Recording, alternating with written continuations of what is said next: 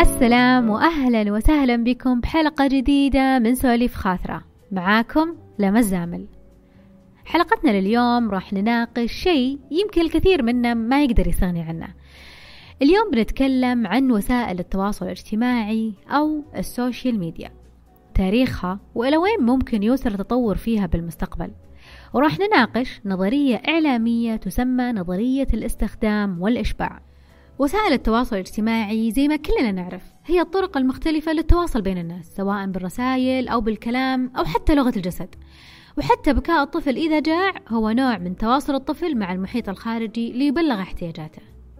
صراحة الموضوع أثار فضولي كثير وبحثت عن تاريخ التواصل الاجتماعي ولقيت أن بداياتها كانت مع بداية البشرية عبر إرسال مراسيل وبعدها إرسال بريد والطرود. لكن كل هذه الوسائل كانت تحتاج وقت عشان توصل للطرف الآخر.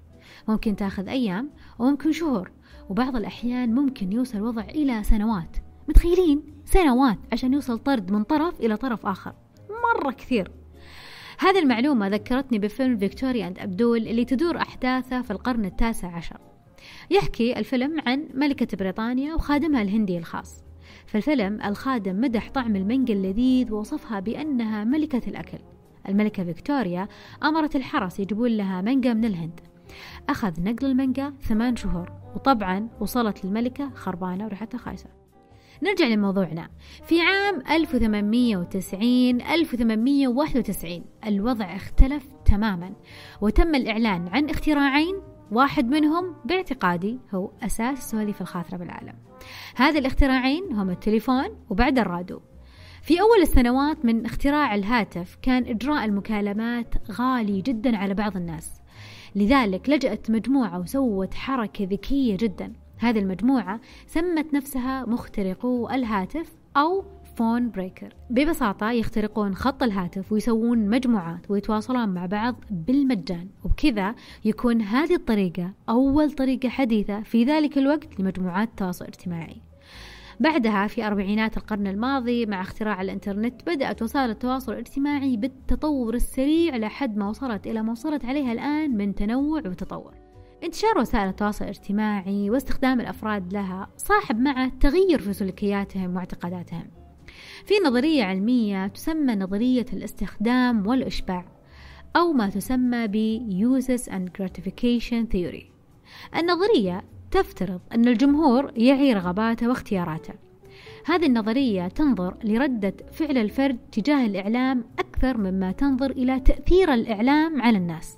النظرية ببساطة تناقش الحاجات وراء استخدام الأفراد لوسائل الإعلام عموما من وسائل تواصل اجتماعي إلى تلفزيون وراديو وغيره.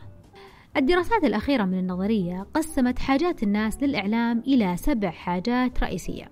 وأحب أنوه أنه قد تجتمع بالشخص واحدة من هذه الأسباب أو ثنتين أو ما يكون واحد منها هي سبب لمتابعة الإعلام. طيب الحاجات هذه أولا البحث عن المعرفة والمعلومات للتطور الشخصي. يعني مثل لما تتابع برامج الوثائقية أو تتابع برامج الأخبار عشان تكون على دراية بالأشياء الجديدة بالعالم. مو بالضرورة المعلومات اللي تتابعها تكون مفيدة قد تكون معلومات لإشباع فضول لا أكثر ولا أقل.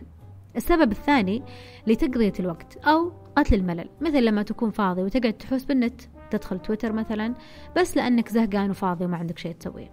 وهو ما يعتبره علماء النظرية الروتين اليومي للناس في دخول وسائل التواصل الاجتماعي. طيب السبب الثالث لزيادة الاسترخاء والهروب من الواقع. مثل لما تكون متضايق ومنزعج تروح تشوف مسلسل أو فيلم عشان تلهى شوي وتصرف انتباهك عن شيء اللي يزعجك أو لما تتابع وسائل التواصل الاجتماعي فقط عشان تخفف التوتر اليومي اللي عندك. رابعا للترفيه. يمكن للإعلام أن يجعلنا نضحك نبكي نتحمس أو حتى نحن للماضي مثل اللي يتابع مباريات أو أفلام رعب أو دراما أو حتى مسلسلات وأفلام قديمة عشان يسترجع الماضي. كلها تندرج تحت عنوان الترفيه. خامسا طلبا للراحة. مثل اللي يتسوقون أونلاين يتابع برنامج أو مواقع تسوق. السبب السادس هي التفاعل الاجتماعي وزيادة التواصل بين الناس مثل لما تتابع فيلم أو مباراة مع أصدقائك. سابعا وأخيرا توظيف الإعلام للبقاء على تواصل مع الغير. مثال ذلك لما يكون زملائك بالعمل يتناقشون عن فيلم أو برنامج معين أنت ما تابعته ترجع تتابعه عشان تقدر تدخل معاهم بالنقاش ما تكون برا الدائرة. بعض الباحثين ناقش الفكرتين الأخيرتين بالتحديد كونها ممكن أنها تزيد من عزة الشخص بطريقة ما بحيث لما تتابع مسلسل وتناقش فكرة فيه مع مجموعة أونلاين الشخص ممكن يحس أنه يتابع المسلسل مع ناس موجودين بالفعل معه لكن بالحقيقة هم ما هم موجودين. نجي للتساؤل الآن. هل كل ما زاد استخدامك لوسائل التواصل الاجتماعي صار صعب عليك التواصل مع ناس حقيقيين؟ الدراسة تقول أن كثرة استخدام تطبيقات التواصل الاجتماعي ممكن تخلق عند البعض عالم افتراضي. هذا العالم الافتراضي ممكن يغني بعض الناس عن التواصل مع الآخرين. وجها لوجه. المقصود بهذا النقطة إيش؟ أن بعض الأفراد تلاقيه ماسك جهازه ويتنقل من تطبيق إلى آخر من وسائل التواصل الاجتماعي وعنده صداقات ومتابعين ويتواصل معاهم بطريقة رائعة جدا ويكون له عالمه الخاص لكن هؤلاء الناس تلقاهم يجدون صعوبة بالغة أنهم يتواصلون مع الناس وجها لوجه السؤال الأكبر الآن هل أسلوب التواصل الاجتماعي اللي نعيشه الآن بيستمر بالمستقبل بهالشكل ولا راح يتغير؟ راح تعيش معانا بالمستقبل بهذا القوة اللي هي فيها الآن ولا راح تندثر شوي شوي مثل بعض التطبيقات مثلا MSN ماسنجر صراحة ما أدري. ننتظر المستقبل ونشوف. وبكذا وصلنا لنهاية حلقتنا لليوم. اللي حاب يتعمق أكثر في موضوعنا ممكن يراجع المصادر الموجودة بالوصف. نسعد بتعليقاتكم ورأيكم عن الموضوع في تعليقات اليوتيوب أو في حسابنا في تويتر. شكرا لاستماعكم وفي أمان الله.